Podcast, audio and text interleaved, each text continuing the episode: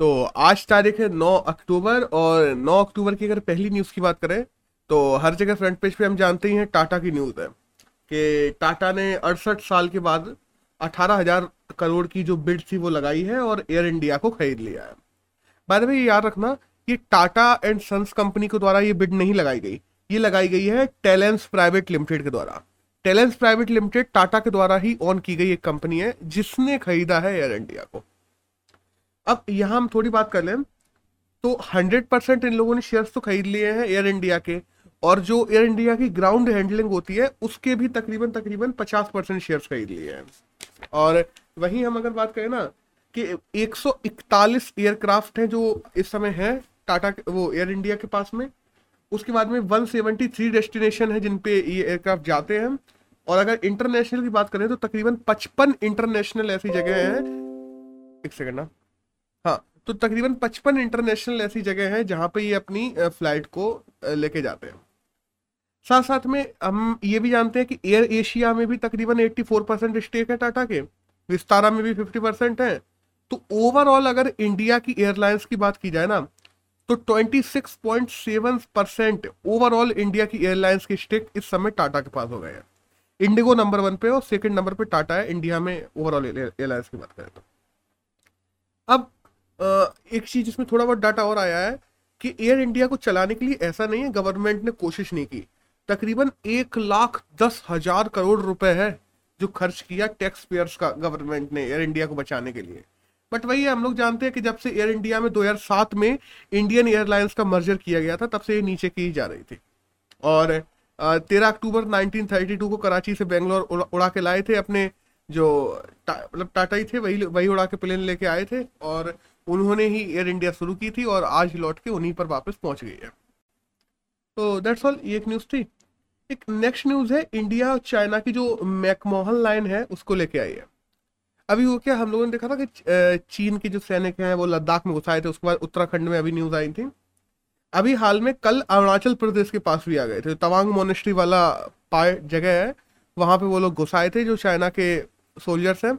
हमारे इंडियन की जो फोर्स है, उसके साथ में फेस ऑफ़ भी हुआ। हम लोगों ने चाइना के कुछ सोल्जर्स को डिटेन कर लिया था। बाद में हाँ बाद में जब बात हुई तो छोड़ दिया, एक दो घंटे बाद। लेकिन कुछ समय के लिए हम लोगों ने डिटेन करके भी डाल लिया था। अब थोड़ा अगर तवांग मोनेस्ट्री की बात करें ना तो देखो, तवांग मोनेस्ट्री बेसिकली हिस्ट्री में हम देखते हैं तिब्बत का पार्ट था। 1981 में तवांग मोनेस्ट्री भारत में बनाई गई थी। और 1914 में ब्रिटिशर्स को तवांग का पार्ट दे दिया गया था, शिमला अकॉर्ड में हम लोग देखते हैं। फिर 1962 में हम जानते हैं कि चाइना के साथ जब हमारी वॉर हुई थी तो चाइना ने तवांग का पूरा का पूरा पार्ट जीत लिया था। लेकिन बाद में जब इंडिया और चाइना के बीच में और रिकॉर्ड हुए तो चाइना ने अपनी फौज वापस ले ली थी और तवांग इंडिया को वापस दे दिया था। और अगर हम बात करें ना कि तवांग में ऐसी क्या क्या चीज़ें हैं तो बेसिकली हम देखते हैं बौद्ध की चौबीस फुट ऊँची मूर्ति है। बहुत सारे वहाँ पे जो मोनेस्ट्री के जिनको विहार बोले जाते हैं, बौद्ध विहार, सौ से ज़्यादा बौद्ध विहार है जहाँ पे लोग रुकते हैं। दुनिया की थर्ड सबसे बड़ी मोनेस्ट्री है और इंडिया की इंडिया की तो टॉप नंबर वन इंडिया की नंबर वन सबसे बड़ी मोनेस्ट्री तवांग मोनेस्ट्री है। और सेबांग फेस्टिवल की बात कर लें ऑरेंज फेस्टिवल की बात कर लें, ये सब लोग, ये सब के सब तवांग मोनेस्ट्री में ही होते हैं। और बाय द वे हम बात करें ना कि जो सेला पास है और नोरा पास है, इन पास के द्वारा हम लोग तवांग मोनेस्ट्री तक पहुँचते हैं। ब्रो तवांग मोनेस्ट्री बहुत अच्छी जगह है। हम, मैं एक बार गया हूँ तवांग मोनेस्ट्री तो तुम ऐसे उठ के निकलोगे ना वहाँ पे ये मान लो अगर तुम जनवरी फरवरी के टाइम पे जाते हो तो एक दो बजे अगर दोपहर के एक दो बजे तक तो, तो वहाँ पे अंधेरा हो जाता है। उससे पहले ही है तुम्हें निकलना पड़ता है सुबह तीन तीन दो तीन बजे तक तो उजेला हो जाता है और एक दो बजे तक अंधेरा हो जाता है वहाँ पे। और हर एक एक डेढ़ डेढ़ घंटे में वहाँ बर्फ़ गिरती रहती है। बहुत बहुत अच्छी जगह है भाई बहुत अच्छी। एक और बाय द वे हाँ एक चीज़ और है, जब 1681 में तवांग मोनेस्ट्री को बनाया गया था, तब जो लामा गायट्सो है, उनके द्वारा तवांग मोनेस्ट्री को स्थापित किया गया था। और ये किसके कहने पे लामा गायट्सो ने किया था? ये जो फिफ्थ दलाई लामा हुए थे, उनके कहने पे किया था। बस दैट्स ऑल और अभी हम जानते हैं जो अभी के दलाई लामा है, वो भी तवांग मोनेस्ट्री होते हुए ही भाग के इंडिया में आए थे। जब इंडिया जब तिब्बत पे चाइना ने इन्वेट किया था तब। तब वो छोटे थे, बच्चे थे तो भाग के इंडिया में आ गए थे एक नेक्स्ट न्यूज़ है जो गवर्नमेंट की जॉइंट सेक्रेटरी पोस्ट होती है। देखो, ज़्यादातर ज्वाइंट सेक्रेटरी पोस्ट पहले किससे भरी जाती थी? यूपीएससी से भरी जाती थी। यूपीएससी पे ही रहती थी पोस्ट तो अब हम देखते हैं धीरे धीरे यू यूपीएससी की टॉप पोस्ट है ना, वो भी ये लोग प्राइवेट तरीके से भरने लगे हैं। अब यूपीएससी नहीं भरते उनको। जैसे ज्वाइंट सेक्रेटरी है तो गवर्नमेंट ने अभी अभी में 51 लोग ऐसे चुने हैं जिनको ज्वाइंट सेक्रेटरी पोस्ट पे रखा गया है, जो कि प्राइवेट तरीके से चुने गए हैं। मतलब केवल सरकार ने इंटरव्यू ले लिया और उस इंटरव्यू के बेसिस पे इन लोगों को ज्वाइंट सेक्रेटरी बना भी दिया गया है। बाय द वे ऐसा नहीं है कि ये लोग मतलब कहीं से भी उठा लिए।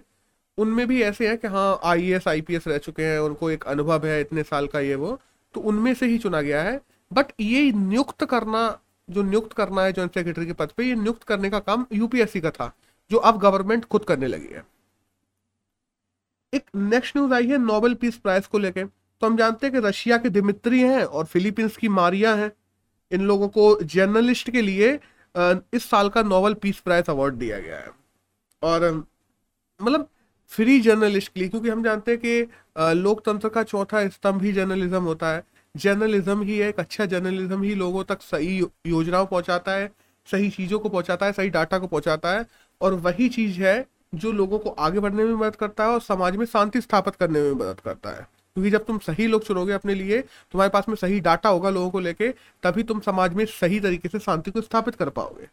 तो इसके लिए ही दिमित्री और मारिया को इस साल का नोबेल पीस प्राइज दिया गया और फिर बाकी हम इंडिया की तो जानते ही हैं, भाई इंडिया की तो जर्नलिज्म बहुत बुरा है। इंडिया को तो मिलना ही नहीं मुझे लगता है, क्योंकि हम लोगों ने कल भी देखा कि टाइम्स नाउ ने कह दिया कि जो हमारे इंडिया के सीजीआई है, वो लखीमपुर के लोगों से मिले हैं। झूठा ही कर दिया भाई, बिल्कुल। फिर सीजीआई ने उधर से कहा सीजीआई यहाँ पे कोर्ट केसेस वगैरह देख रहे थे उसी टाइम पे। उन्होंने कहा तो फिर वही टाइम्स नाउ फिर माफ़ी माँगता घूमा। चलो ठीक है। अब हम लोग बात करें नोवेल पीस प्राइज की। तो हम देखते हैं कि नॉर्वे में ओस्लो में दिया जाता है ये Nobel peace prize by the way बाकी के सारे के सारे हम लोग देखते हैं यहाँ पे दिए जाते हैं, स्वीडन में। ये अकेला नोबेल पीस प्राइज ही है जो ओस्लो में दिया जाता है नॉर्वे में। और 1901 से ये देना शुरू किया गया था और हेनरी डूरेंट पहले ऐसे आदमी थे जिनको ह्यूमन जो असिस्टेंस के लिए पहली बार नोबेल पीस प्राइज मिला था। और बाय द वे लोग ये तो जानते हैं कि पहला Nobel peace prize Henry Henry Durant को मिला था। बट लोग ये नहीं जानते बहुत से कि हेनरी डूरेंट को अकेला नहीं मिला था उस साल। 1901 में हेनरी डूरेंट के साथ में पैसे भी थे जिनको मिला था। उनको इंटरनेशनल पीस के लिए मिला था। तो दैट्स ऑल बस यही न्यूज़ है। एक नेक्स्ट न्यूज़ आई है आरबीआई के द्वारा कि आरबीआई ने जो आईएमपीएस है आईएमपीएस का मतलब होता है इमीडिएटली पेमेंट सर्विसेज़ मतलब ऑनलाइन तुम इंटरनेट बैंकिंग के माध्यम से किसी को पैसे भेज रहे हो तो। और तो आईएमपीएस की लिमिट को दो लाख से बढ़ा के पाँच लाख करने का फैसला लिया है कि तो ये ना कि ऑनलाइन ट्रांजेक्शन जो लोग करते हैं, उनको पाँच लाख तक कर देंगे और तुरंत के तुरंत हो सकेंगे। आधे आधे घंटे में पैसे पहुँच जाएँगे मतलब आधे घंटे में उन लोगों का फैसला हो जाएगा। और बहुत सरल तरीका हो जाएगा, पैसे और इसका कोई चार्ज भी नहीं लगेगा तो ये सब चीज़ें की जा रही और अभी भी हम लोग दो लाख तक तो भेज ही लेते हैं इंटरनेट बैंकिंग के माध्यम से, अब इसको लिमिट को बढ़ा के पाँच लाख की जा रही है, बस दैट्स ऑल इतनी नहीं। एक नेक्स्ट न्यूज़ आई है कि आरबीआई की ही मॉनिटरी पॉलिसी भी निकली है बाय द वे कल। तो उसमें जो हम देखते हैं रेट होती है ना अलग अलग रेट जैसे हमारी इस समय इंडिया की बेस रेट चल रही है seven point three percent M C L R चल रही है six point five five percent C R R चल रही है four percent S L R eighteen percent repo rate चार percent reverse repo rate three point three five percent तो इन रेटों को आरबीआई ने आठवीं आठवीं जो मॉनिटरी रिपोर्ट निकली है अभी, पिछली आठ रिपोर्ट से आरबीआई ने चेंज नहीं किया है। और ऐसा बहुत कम होता है, क्योंकि हम लोग देख रहे थे 2019 में आरबीआई हर महीने दनादन दनादन चेंज करने में लगा था। और यहाँ पिछले आठ महीने हो गए अभी तक कोई रेट में चेंज नहीं किया गया है। और मॉनिटरी पॉलिसी उसकी बात करें रिपोर्ट की तो monetary policy report monetary policy committee के द्वारा निकाली जाती है, जो कि आरबीआई के अंतर्गत काम करती है। दैट्स ऑल एक नेक्स्ट न्यूज़ आई है कि जो यूपी है, उत्तर प्रदेश उत्तर प्रदेश को थर्ड इंटरनेशनल एयरपोर्ट मिलने वाला है, और पीएम आज उसको इनोग्रेट करेंगे बाय द वे हाँ हम देखते हैं, एक तो इंटरनेशनल एयरपोर्ट यूपी में लखनऊ में दूसरा वाराणसी में और तीसरा कुशीनगर में बनने वाला है। और बाय द वे अगर बात की जाए इंडिया में सबसे ज़्यादा इंटरनेशनल एयरपोर्ट किस राज्य के पास में है तो वो केरल के पास में है। केरल के पास चार इंटरनेशनल एयरपोर्ट है।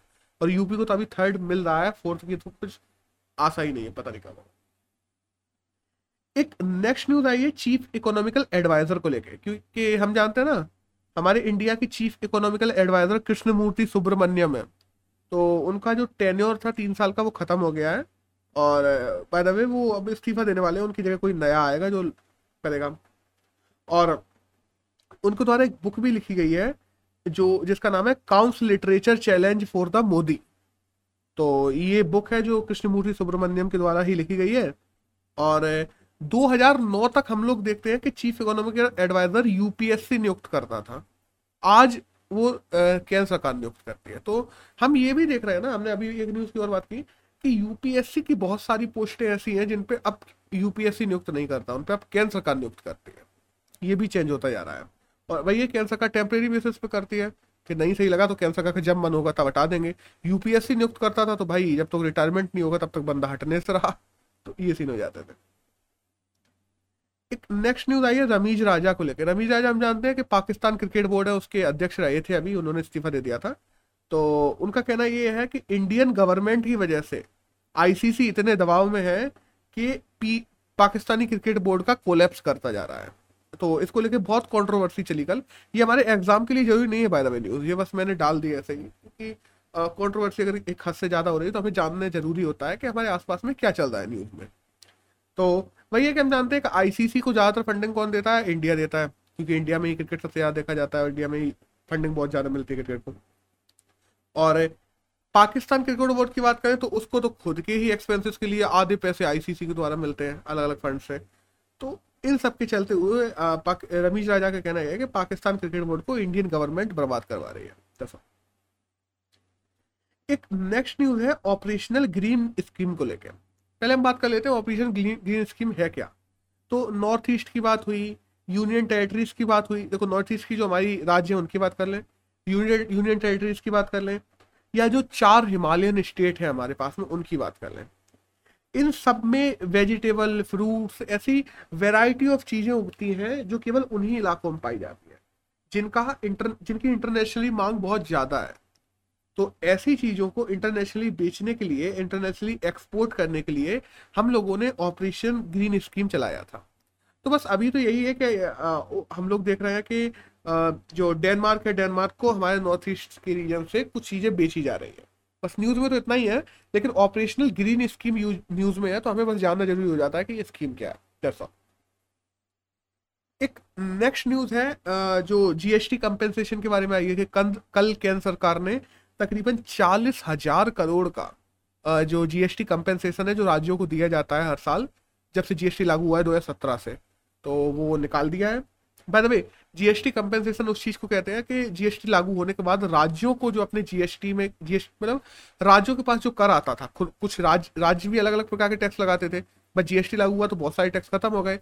तो जो राज्यों के टैक्स डेफिसिएट आ रहा था, उसको पूरा करने के लिए जीएसटी कलेक्शन के बाद उसमें से पैसे निकाल के केंद्र सरकार राज्यों को कंपेंसेशन के रूप में दे देती थी। लेकिन ये केवल पाँच साल के लिए था अनुबंध और वो पाँच साल पूरे होने वाले हैं। तो अब देखते हैं कि आगे क्या होगा। अभी आगे के लिए तो कोई फैसला अभी तक नहीं किया गया है, जो कि असलियत में बोले तो हो जाना चाहिए, क्योंकि राज्य और केंद्र सरकार में हम लोग नहीं चाहते कि आपस में दबाव बढ़े या आपस में कोई किसी प्रकार का छीना झपटी टाइप की हो या किसी भी जूझ हो एक तरीके से बोले तो। देखते हैं तो अभी तो बस ये है कि इस साल का कंपेंसेशन केंद्र सरकार के द्वारा दे दिया गया एक नेक्स्ट न्यूज़ है ministry of women child and development की तरफ़ से। कि उसने एक डाटा लॉन्च किया है जिसमें ये दिखाया गया है कि जो पीएम केयर है, पीएम केयर से जो बच्चे जिन्होंने अपने माता पिता को खो दिए हैं कोविड में, उनके लिए हर बच्चे के हिसाब से दस लाख रुपए निकाले गए हैं, जिनमें तेईस साल तक उनकी एजुकेशन और फिर अगर वो हाई, हायर एजुकेशन करने चाहेंगे तो उनके लिए भी एक फंड बनाया जाएगा। दस लाख रुपए फंड हर बच्चे के लिए खर्च किए जाएँगे। अब by the way PM care में कितना पैसा है, ये तो किसी को नहीं पता। लेकिन हाँ किया उसी से जा रहा है, एक आ जा रहा है। अब देखो कि पीएम केयर्स कितना ज़्यादा कॉन्फिडेंशियल है, कितना पैसा निकाला गया इसमें, इस योजना के लिए ये भी नहीं बताया गया। तो पीएम केयर के ऊपर भी इन सब चीज़ों को लेकर काफ़ी उंगलियाँ उठती रहती हैं। एक नेक्स्ट न्यूज़ है वर्ल्ड कॉटन डे को लेके, कि हम देखते हैं सात अक्टूबर को वर्ल्ड कॉटन डे था, मैं कवर करना भूल गया था तो मैंने सोचा आज कवर कर दे। तो दैट्स ऑल एक नेक्स्ट न्यूज़ आई है एच को लेके, कि हाई एम्बिशियस क्वाइलेशन जो होता है, वो अभी साइन किया गया है, फ्रांस और इंडिया, फ्रांस में जाके इंडिया के हमारे जो डिप्लोमेट है, उन्होंने साइन किया। अब देखो, ये है क्या? एच एक सत्तर देशों का ग्रुप है जो कि लैंड और ओशियन की जो बायोडाइवर्सिटी है, उसको प्रिजर्व करने के लिए साथ में काम करते हैं। तो इनके भी अपने कुछ टारगेट्स होते हैं, जो टारगेट्स को पूरा करना होता है अलग अलग ईयर के लिए। तो दैट्स ऑल बस इंडिया भी इसका भाग बन गया है, इससे ज़्यादा जानने की ज़रूरत कुछ नहीं है। बस एच क्या है, इतना पता होना चाहिए, और इंडिया इसका भाग बन गया है। एक नेक्स्ट न्यूज़ आई है। न्यूज़ क्या यहाँ से हमारे एडिटोरियल शुरू होते हैं। तो एक एडिटोरियल आया है माइनॉरिटी को लेके, जो जम्मू कश्मीर में जम्मू कश्मीर में हम जानते हैं जो माइनॉरिटी सिविलियंस हैं, उनको इस समय टारगेट किया जा रहा है और तकरीबन सात लोग ऐसे हैं जिनकी पिछले चार पाँच दिन में मृत्यु हो गई है। और खास करके जिसमें हिंदू पंडित लोग हैं और सिख लोग हैं। ऐसा नहीं है कि मुसलमान नहीं है, लेकिन मुसलमान में भी उनको टारगेट किया जा रहा है, जो कहा जा रहा है कि हाँ ऐसे सरकार की मदद कर रहे हैं। तो उन लोगों को मारा जा रहा है। अब ये जो चीज़ है ना देखो, इसमें, देखो, वैसे हमें किसी भी धर्म को आतंकवाद से जोड़ के नहीं देखना चाहिए, क्योंकि आतंकवाद का कोई धर्म नहीं होता। हर हर धर्म के लोग, धर्म से इसमें फ़र्क ही नहीं पड़ता, ये लोगों की मेंटेलिटी होती है कि वो आतंकवादी बन जाते हैं। बट इसमें इस्लामिक टेररिज्म वर्ड का यूज़ किया गया है इस आर्टिकल में। और यही सब कहा गया है कि जो माइनॉरिटी है, उनके प्रति इस्लामिक टेररिज्म ज़्यादा बढ़ता जा रहा है। हम देखते हैं, पहले टाइम जैसे था। पहले भी माइनॉरिटीज़ को बहुत बार मारा गया है कि जम्मू कश्मीर में, वो चीज़ फिर से होना शुरू हो गई है। जिसके तरफ़ हमारे प्रशासन का ध्यान तो चलो ठीक है, प्रशासन इसके लिए काम कर रहा है, हमारे एलजी से बात भी की गई है, हमारे प्रधानमंत्री ने की है। लेकिन जो मीडिया कवरेज वगैरह है, वो सब उतना नहीं दिया जा रहा। है लोगों में अनभिज्ञता है इन चीज़ों को लेकर कि ये चीज़ें फिर से शुरू हो रही है। वहीं प्रशासन असहिष्णु होता जा रहा है, एक तरीके से बोले तो। वही है ना, जो भी लोग प्रशासन ने अभी क्या कहा है कि जो भी लोग जम्मू कश्मीर में हिंसा में जुड़े होंगे, उन लोगों को जम्मू कश्मीर में अपनी नौकरियों से हाथ धोना पड़ेगा। चाहे सरकारी नौकरी क्यों ना हो। जब तुम ऐसी बातें करते हो, या जो सिविल सोसाइटी को जो लोकल पॉलिटिकल पार्टी, देखो, किसी भी सोसाइटी में हम देखते हैं, शांति बना के बनाए रखने के लिए, बाकी जो लोकल पॉलिटिकल पार्टी है, जो लोकल पॉलिटिकल लीडर है, उनको हमें साथ लेके चलना पड़ता है। उसको सरकार साथ में लेके लेके चल नहीं रही इस समय। ऊपर से केंद्र सरकार के द्वारा धमकियाँ दी जा रही है कि मतलब आ, हमें ऐसा लगा भी है कि तुम हिंसा में कहीं से भी लिप्त हो तो तुम्हारी सरकारी नौकरी क्यों ना उसको खत्म कर दिया जाएगा। देखो टेररिज्म एक रेडिकल आइडियोलॉजी है जिसकी तरफ़ यूथ ज़्यादातर अट्रैक्ट होता है और यूथ क्यों अट्रैक्ट होता है? वहाँ के सामाजिक राजनीतिक और आर्थिक कारणों की वजह से। अगर हम सामा, सामाजिक समाज को ओवरऑल ऊपर बढ़ाते हैं वहाँ के राजनेताएँ राजनेता हैं जो लोगों को समझाते हैं कि ऐसा ना करें वहाँ के आर्थिक स्थितियों को ज़्यादा सुदृढ़ बनाते हैं तो हमें किसी को डराने, किसी को धमकाने की ज़रूरत नहीं पड़ेगी जो अभी करना पड़ता है। और अभी अगर जैसे हम डरा, धमका भी रहे हैं कि ये सब नहीं करेंगे टेररिज्म नहीं, ये वो तो ये चीज़ें ज़्यादा वर्क नहीं करती जब तक वहाँ की सामाजिक, राजनीतिक और आर्थिक स्थितियाँ अच्छी नहीं हो जाती। तो ओवरऑल इसमें यही लिखा गया है कि केंद्र सरकार की जो अप्रोच है इन सबको लेके, वो अप्रोच सही नहीं है। इस अप्रोच को बदलने की ज़रूरत है, वहाँ के लोकल लीडर्स को साथ में लेके चलने की ज़रूरत है, उन लोगों में एजुकेशन बढ़ाने की ज़रूरत है, उन लोगों में सामाजिक ज्ञान बढ़ाने की ज़रूरत है और वहाँ की आर्थिक स्थितियाँ सुधारने की ज़रूरत है। टेररिज्म में जितने भी लिप्त लोग हैं, वो अपने आप ही कम हो जाएँगे। तो डेट्स ऑल बस यही था इस एडिटोरियल में। एक नेक्स्ट एडिटोरियल है क्वासी फेडरलिज्म को लेकर देखो, भारत के संविधान में लिखा हुआ है कि हम फेडरल स्टेट है और यूनियन ऑफ़ स्टेट्स हैं।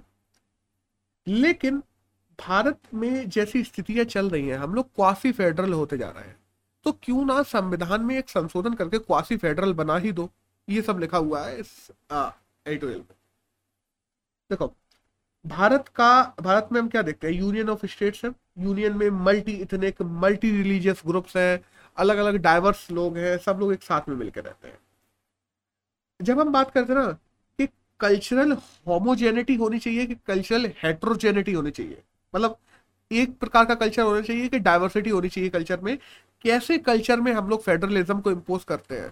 तो हम ज़्यादातर देखते हैं जिस कल्चर में डाइवर्सिटी होती है, वहीं पे हम फेडरलिज्म के सिस्टम को इम्पोज करते हैं। लेकिन आजकल सरकार क्या कर रही है? उनका कोशिश है कि कल्चर में होमोजेनिटी को पैदा किया जाए। हम लोगों ने अपनी कल्चरल हेट्रोजेनिटी को देखते हुए स्टेट यूनियन कंकरेंट लिस्ट बनाई थी। और आ, हम देखते हैं कि राजनीत जो राजनीतिक उपक्रम है जिस हिसाब से इस समय चल रहे हैं इंडिया में उन राजनीतिक उपक्रमों की वजह से फेडरल सिस्टम बिगड़ता जा रहा है। जैसे कि हम देखते हैं कि आपस के दो राज्य हैं बात कर लो तो दो राज्य के पुलिस ऑफिसर्स के बीच में गोलियाँ चल गई थी। हम लोगों ने देखा था मेघालय और असम के बीच में आपस में लोग पुलिस ऑफिसर्स ने एक दूसरे को मार डाला था। वहीं हम बात करते हैं कि हमारे विधानसभा में हमारे लोकसभा में ऐसे ऐसे बिल पास हो रहे हैं अलग अलग प्रकार के। वो बिल पास किए जा रहे हैं और उनको हम कह रहे ना, वो बिल के लिए डिबेट नहीं हो रही है, डिस्कशन नहीं हो रहा है और वो बिल दरादर दरादर पास होते चले जा रहे हैं। और वो बिल इम्पोज किस पे किए जा रहे हैं कि पूरी की पूरी इंडिया पे इम्पोज किए जा रहे हैं। तो ये चीज़ें भी इंडिया में हमारे फेडरल सिस्टम को बिगाड़ रही है। जो सेंटर, सेंट्रलाइजेशन करने की जो टेंडेंसी है, वो हम देखते हैं पोस्ट इंडिपेंडेंस से धीरे धीरे आई है। और देखो, सच बात तो ये भी है कि फेडरल इक्वलिटी की अपन कितनी भी बात कर लें, हमारे भारतीय संविधान निर्माताओं ने भी हमारे इंडिया में देखा था कि सेंटर को थोड़ी ज़्यादा प्रायोरिटी दी थी, मजबूती दी थी, क्योंकि हमारे भारतीय निर्माता चाहते थे कि एक स्ट्रॉन्ग नेशन बने और एक स्ट्रॉन्ग नेशन के लिए एक स्ट्रॉन्ग सेंटर की ज़रूरत होती है। बट उन लोगों ने संविधान की जो खूबसूरती रखी थी कि स्ट्रॉन्ग सेंटर होते भी हम लोग एक फेडरल सिस्टम को फॉलो करके चलते थे, वो खत्म होता जा रहा है। हम चाहे बात कर लें ब्यूरोक्रेट्स की, चाहे जुडिशियरी की बात कर लें, वही कहा जाता ना कि जो ऑपरेशनल यूनिट्स हैं, इनमें भी रिफॉर्म की ज़रूरत है अगर देखा जाए तो। क्योंकि ये भी ज़्यादातर प्रो यूनियन होती जा रही है इन कंपेयर टू स्टेट्स हम देखते हैं सेकेंड हाउस सेकेंड हाउस कौन सा? राज्यसभा। मतलब जिसको बिगर हाउस बोला जाता है बाय सेकेंड हाउस जो राज्यसभा है, वो स्टेट का रिप्रेजेंटेटिव होता है केंद्र सरकार में। बट वो भी एक तरीके से कुछ नहीं कर पा रहा। जब बिल आते हैं तो वहाँ से भी पास हो जाते हैं। वो केवल बिल पास करने की काम कर रहा है। फेडरलिज्म में जो एक्टिव रोल निभाने की बात आती है, वो नहीं निभा पा रहा राज्यसभा हाल के समय में। इसीलिए इस पूरे आर्टिकल में ये लिखा हुआ है कि हम लोग फेडरल से क्वासी फेडरल हो चुके हैं तो उसको आधिकारिक रूप से भी क्यों नहीं बोल देते? और आधिकारिक बना देना चाहिए। कम से कम ये सारी डिबेटें जो फेडरलिज्म के आगे पीछे उठती हैं और जो अलग अलग प्रकार की चीज़ें चलती हैं प्रोपेगेंडा लोग इनको लेके चलाते हैं और इंडिया में लोगों को और ज़्यादा भ्रमित करते हैं, कम से कम वो सारी चीज़ें होना बंद हो जाएगी।